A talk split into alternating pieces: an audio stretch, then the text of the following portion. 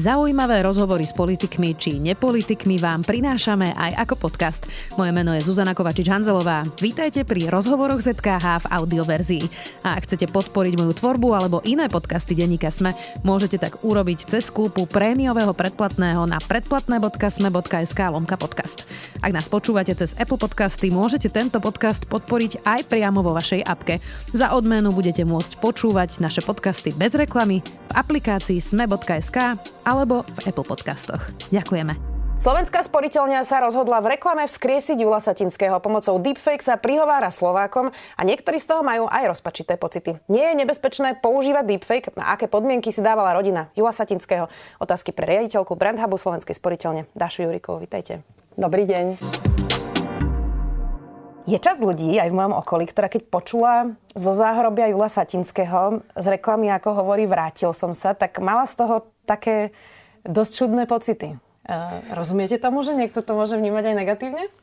Samozrejme. Uh, myslím si, že je to inovácia ako každá iná a, s tou inováciou sú spojené rôzne obavy, nejaký pocit možno až takého zláknutia sa, že čo toto vlastne má znamenať.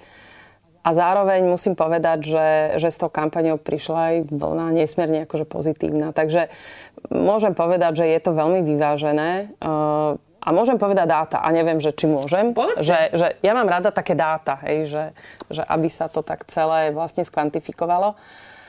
Tu kampaň sme spustili a prišla vlna obrovského sledovania na YouTube, sociálnych sieťach a, a tam je, môžem povedať, neviem, YouTube takmer 2,7 milióna videní, zásah e, na Facebooku cez milión.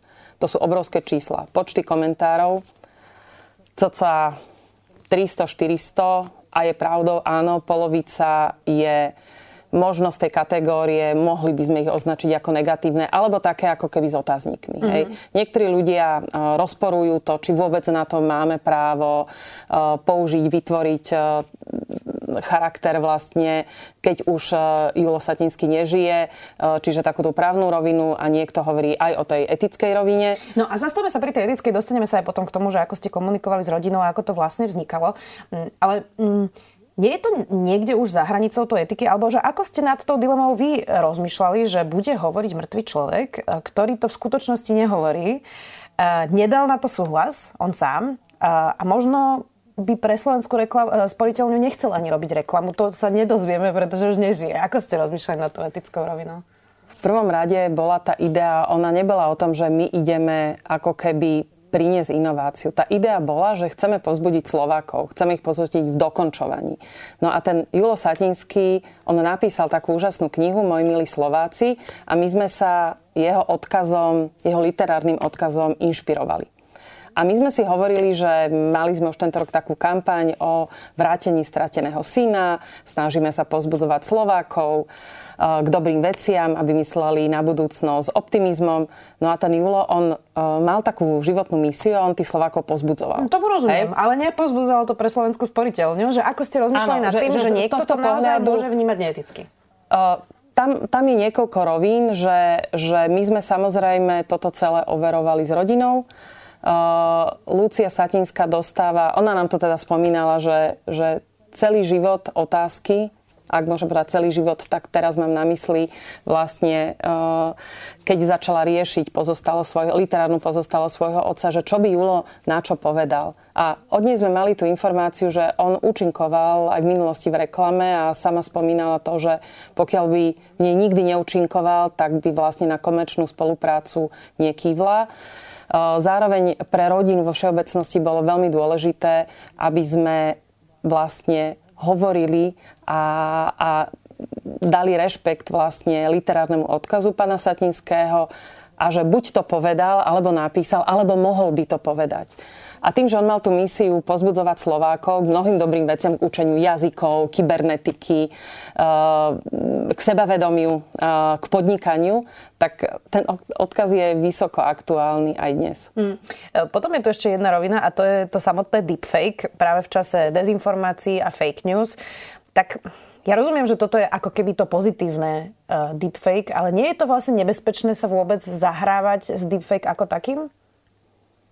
Viete, že ono je to tak, že pri tých inováciách, že aj tá ceruska môže pri neopatrnej manipulácii spôsobiť e, nesmierne závažné zranenie a áno, je, je dôležité sa pri inovácii aj práve takéhoto charakteru e, zapodievať tou, tou etickou, ale samozrejme aj, aj takou právnou rovinou. E, firma, s ktorou sme spolupracovali, napríklad e, vyslovene vyžaduje súhlasy všetkých zúčastnených strán. Čiže uh, už toto je možno nejaký prvý krok. Mm. Uh, lebo si tak predstavujem, e, že toto je síce pozitívne, ale že zajtra môže niekto v reklame urobiť Jula Satinského, ako bude hovoriť, aby volili pravicových extrémistov.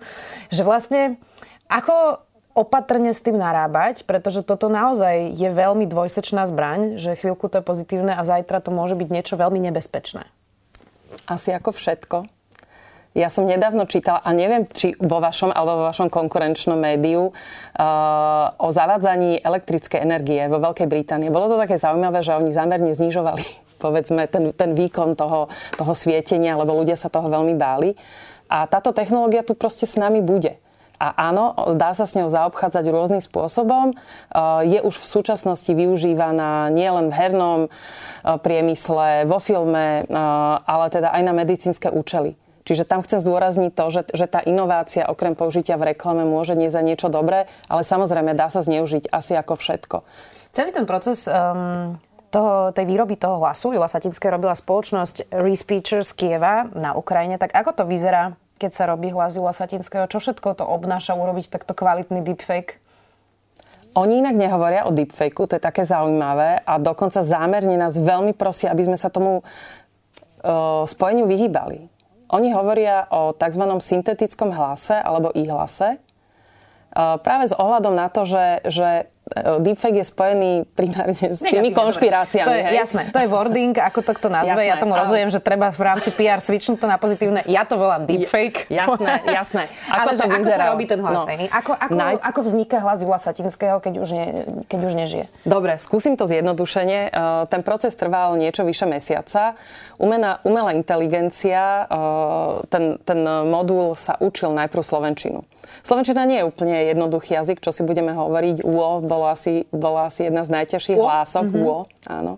Čiže najp- najprv uh, sa naučila Slovenčinu, uh, následne počúvala nahrávky uh, hlasu Ila Satinského, boli to nahrávky z 90. rokov a, a učila sa vlastne jeho charakter, uh, jeho farbu hlasu, a na to sme hľadali herca, ktorý intonuje podobným spôsobom ako Jolo Satinský. Mali sme tam dvoch hercov.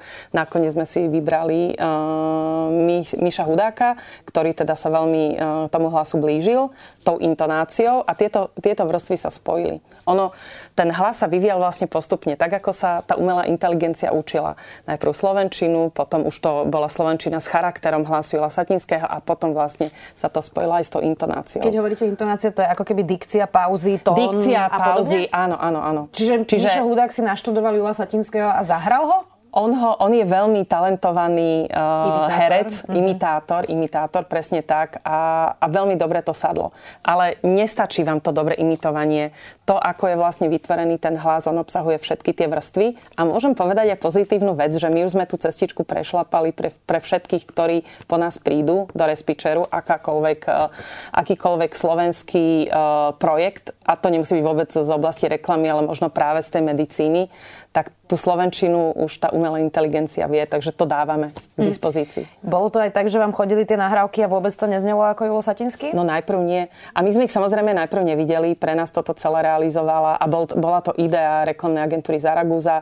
Ondrej Kožinek e, dokonca bol osobným priateľom Jula Satinského, bol, bol dieťaťom ich rodiny sa poznali uh, v tom čase, takže Takže to bolo také príjemné, že, že zrazu tam bolo aj to, aj to také prepojenie veľmi, veľmi blízkych ľudí, ktorí sa v minulosti stretli. Vy ste hovorili, že medicínske, tak pritom e, nebudem hovoriť o deepfake, lebo to e, nenazývam deepfake, ale ten Respeecher vlastne je zaujímavý startup ukrajinský aj tým, že oni pomáhajú ľuďom, ktorí natrvalo stratia hlas, aby si nahrali svoj hlas a vedeli s ním potom neskôr rozprávať? Toto je to, prečo to vlastne vôbec vzniklo?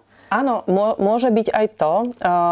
Tých, tých use caseov je niekoľko. Napríklad poprvýkrát oni spolupracovali pri... Tiež to bola istým spôsobom reklamná spolupráca, aj keď pre, pre dobrý účel. Michael York, on trpel jedným ochorením, ktorého sprievodným znakom bol opuch jazyka. A, a vytváral vlastne rôzne videá, ktorými vlastne otváral tú tému svojho toho takého, by som povedala, že zvláštneho ochorenia a, a Rispičer mu pomohol, pretože v čase, keď chcel vlastne pokračovať v tej svojej uh, činnosti a vytváraní toho obsahu, tak už ten hlas jeho, ten aktuálny na to nestačil. Takže pomohol Rispičer, uh, kedy vlastne veľmi podobným spôsobom sa to celé zrealizovalo. Uh-huh, takže pomáha to ľuďom aj uh, v zdravotných ťažkostiach. Aké podmienky vlastne mala rodina Jula Satinského? Aké hranice si stanovili? Tie hranice, ako som už spomínala, Jednak samozrejme, že, že pri takýchto veciach, že, že vždy je tá hranica nejaká etická a potom je taká nejaká legislatívna a potom je tá osobná, už keď dojednávate takúto vec. Uh, tá komunikácia bola veľmi korektná uh, z pohľadu toho, že my sme si povedali, že, že naozaj budeme si veľmi ctiť ten odkaz pána Satinského, Čiže rodine sme prislúbili a dodržali sme to naozaj do bodky, že sme sa neodklonili od toho odkazu. Aj keď je pravdou, že, že v niektorých veciach pracujeme priamo aj s jeho literárnym odkazom, čiže povedzme nahrali sme kapitolu z knihy, ktorá je súčasťou mm, nejakého, nejakého nového vydania a, ale povedzme, že v tej reklame sú to veci, ktoré sú inšpirované, ale priamo ich nepovedal, ale áno, mohol by ich povedať. Čiže tam pre nás bola kontaktnou osobou práve Lucia Satinská, ktorá zastupovala rodinu a ktorá ako správkňa jeho literárnej pozostalosti dbala na to, aby to bolo, aby som to že v súlade s dobrými mravmi a v súlade s jeho odkazom. Nehrozí, že máte teraz vlastne kúpený a vyrobený hlas Jula Satinského a keď tam teraz predstavím si modelovú situáciu, že by ste tam vy už neboli o pár rokov, alebo by sa zmenil riaditeľ, možno majiteľ, už to nebude prosto tá slovenská sporiteľňa ako teraz, takže by použili vlastne ten hlas na niečo úplne iné, ako bol zámer?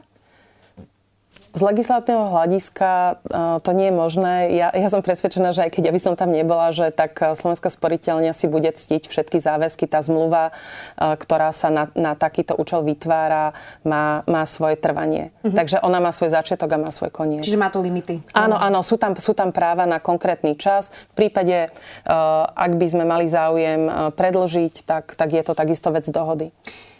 Cera Lucia povedala, že to znie ako jej otec? Áno. Áno, že ona, ona nám dokonca tvrdila, že ona si myslela, že ona to spozná, že to nie je on. A že bola nesmierne prekvapená, keď to tak uh, teda um, znielo ako otec. Ako to funguje vlastne, keď hovoríte o týchto zmluvných podmienkach? Hoci rozumiem, že asi mi teraz nepoviete sumu, ale zaplatili ste rodine, dostáva teda Julo Satinský honorár za účinkovanie v reklame po smrti? No, je to vec, ako keby tá, tá zmluva, viete, že, že tie práva sú súčasťou nejakého dedického v podstate nehovorím, že konanie, ale že, že sú tam dediči. Hej, že, ale asi nahlas úplne asi, nemysleli, ktorý áno, sa nahlas presne tak, že tam sú tie dve roviny, že jedna vec je, je možno tá časť, ktorá súvisí s jeho literárnou pozostalosťou a potom je hlas ako taký, to je skôr ochrana osobnosti, ale takisto aj v prípade ochrany osobnosti uh, tam by si tie práva mohla nárokovať tá najbližšia rodina. Takže je to vec dohody, dohody s rodinou. Lucia ich zastupovala. A bol tam teda nejaký honorár, nemusíte mi povedať, že aký? Honorár, áno, samozrejme tam bol. Uh, my sme sa o tom aj s Luciou veľmi otvorene rozprávali uh, a práve preto, že, že jej otec účinkoval v minulosti aj v komerčných projektoch, robila nekomerčné komerčné projekty, aj dokonca bol súčasťou viacerých reklám, tak s tou spoluprácou súhlasili. Um, nie je to ale trochu strašidelné? Nemáte strach, že uh, keď sa toto rozbehne v reklame, tak sú aj umelci, ktorí nemali dobrý vzťah so svojimi deťmi, ako Lucia Satinská so svojím otcom, alebo ktorí si možno nectia ten odkaz uh, svojich rodičov a možno uh, by až tak veľmi nad tým nepremýšľali, ale dostali by proste dobre zaplatené a v podstate by dali súhlas na použitie hlasu svojho rodiča, alebo teda po, rodinu, ktorá už je mŕtva že prosto to zajtra môže použiť niekto, kto má úplne iný zámer, ako máte vy? Ja pevne verím, že tie zámery na použitie známych ľudí uh, budú dobré a, a samozrejme, že, že vždy je to vec idei. Myslíte si, že by to bolo dobré aj nejako zregulovať, keď už toto je nejaký trend, že aspoň etické kódexy reklamných agentúr, e, alebo prosto... Ja som o tom presvedčená, že toto je oblasť, ktorá sa bude riešiť vo významne väčšej miere, ako sa rieši dnes. A ja by som to možno zahrnula po takú tému digitálnej pozostalosti. Pretože všetky tie stopy, vy ste veľmi aktívna na sociálnych sieťach, vo všeobecnosti, vo verejnom mediálnom priestore a vaša digitálna stopa tam bude veľmi výrazná. Mm-hmm. Že vlastne myslieť na dedičstvo aj digitálne. Áno, áno dokonca, že, že tá téma tej digitálnej pozostalosti, ona začína byť e, nesmierne aktuálna v prípade, povedzme, toho zábavného priemyslu alebo vše, vo všeobecnosti hercov, ľudí e, z filmu alebo okolo filmu, e, okolo gamingu. To, to tam je, že zrazu uh, vy môžete fungovať v tom priestore nielen ako hlas, ale aj možno uh, iným spôsobom. Hej, avatar. Mhm. avatar. Mhm. Ako sa vlastne vyvíja budovanie značky a reklama aj na také produkty, ako sú bankové služby alebo ako je banka. Lebo kedysi e, prosto tie reklamy boli, tu máme takúto hypotéku s takýmto percentom, e, prídite k nám, povieme vám viac. Ale teraz banky platia dizajnové ceny, platia novinárske ceny, e, platia vstupné do galérie za klientov, platia charitu, robia rôzne nadácie. Máte tiež nejako stanovené, či je niečo, na čo by Slovenská sporiteľňa nikdy peniaze nedala? Jasné, akože ten vnútorný kompás, ja si myslím, že vo všeobecnosti, nielen u nás, ale vo všeobecnosti u všetkých eh, veľkých zadávateľov eh, takýto vnútorný kompás je. Ten svet sa posunul aj v rámci reklamy. A čo ste spomínali, práve tie ponuky hypotéky, spotrebnom a podobne, tak ako už vlastne tie firmy si vybudovali svoje digitálne ak to mám nazvať, rôzne aplikácie, e-shopy, tak jednoducho môžu ten svoj priestor venovať e, oveľa hodnotnejším témam, povedzme ten, ten verejný mediálny. A ono to aj súvisí s tými ľuďmi, že, že tí ľudia už očakávajú od značiek, ako je povedzme Slovenská sporiteľňa, úplne iné veci. No tu som sa práve chcela spýtať, bola som tento týždeň nahrávať Slovenskej národnej galerii, otvára sa tá krásna nová budova zrekonštruovaná. A pýtala som sa riaditeľky Kusej, že e, či sa už pohybame, pohýňame v tom, že ako firmy investujú napríklad aj do umenia alebo do nejakého verejného dobra, keď to tak, e, keď to tak nazvem, lebo boli sme v tom pomalšie ako napríklad v Českej republike. E, že či teda už je neodvrátiteľné, že klienti žiadajú od nejakej spoločnosti, v ktorej, ktorej zveria svoje peniaze a svoje nejaké životné úspory a podobne, že to nebude len prosto banka, že to bude spoločensky podstatná inštitúcia. Je to takto? Chcú to klienti? Určite áno. Ja si myslím, že, že keď môžem povedať, že, že za nás, tak Jednak e, tá, tá značka pôsobí roky veľmi aktívne, viac ako 15 rokov e, cez nadáciu Slovenskej sporiteľne zlepšuje prostredie, či už e, je to prostredníctvom podpory športu, umenia, podpory rôznych sociálnych programov, podpory pre mladých, pre podnikateľov, pre komunity, tak ale samozrejme aj v rámci tej komerčnej komunikácie sa dokáže postaviť k mnohým témam. My sme počas pandémie venovali napríklad milión eur na boj s koronavírusom. Rovnako sa banky postavili veľmi aktívne k téme vojny na Ukrajine. Otváranie účtov alebo povedzme počas pandémie odklady splátok, že, že tá pomoc nie je len v tej je ako keby reklamnej rovine, ale práve naopak, že ona je veľmi účinná, je veľmi konkrétna a áno, banky alebo aj ostatní zadávateľia o tej pomoci častokrát veľmi otvorene komunikujú a to je dobré, veď to posúva tú spoločnosť, inšpirujú týmto spôsobom mnohých. Inak nerobia to všetky banky, treba povedať. Niektoré väčšie áno, niektoré menšie sa ešte nepridali. Uvidíme, ako to bude pokračovať. Čo ja bude? pevne verím, že ich bude čo najviac, že zadávateľov. A nie len teda povedzme, že, že v, tom, v tej oblasti tých bank, ale, ale celkovo, že to skrátka bude nejaký nový spoločenský štandard podnikania. Možno aj finančných skupín. Um, Záverečná otázka. Toto je Vianočná kampaň s Julom Satinským. Bude Julo Satinský na nás rozprávať úplne iné veci ešte najbližší rok? Najbližší rok určite nie. Uh, môžem prezradiť, že my sme inšpirovaní ešte jednou kapitolou uh, Jula Satinského. Ona sa volá Šlak ma ide, ide trafiť. Ale určite viete, že my ideme do toho pozitívna. Takže, takže to určite... Lebo mnohých ľudí teraz ide dosť e, šlak trafiť. Takže, takže je sa na čo tešiť. budeme... Takže to... už len chvíľu. Už len chvíľu, už len chvíľu Satinsky zazárobia. Ďakujem veľmi pekne, že ste si našli čas. Riaditeľka Brenta po Slovenskej sporiteľne Dáša Juriková. Ďakujem veľmi pekne. Počúvali ste podcastovú verziu relácie Rozhovory ZKH. Už tradične nás nájdete na streamovacích službách, vo vašich domácich asistentoch, na Sme.sk, v sekcii Sme video a samozrejme aj na našom YouTube kanáli Denníka Sme. Ďakujeme.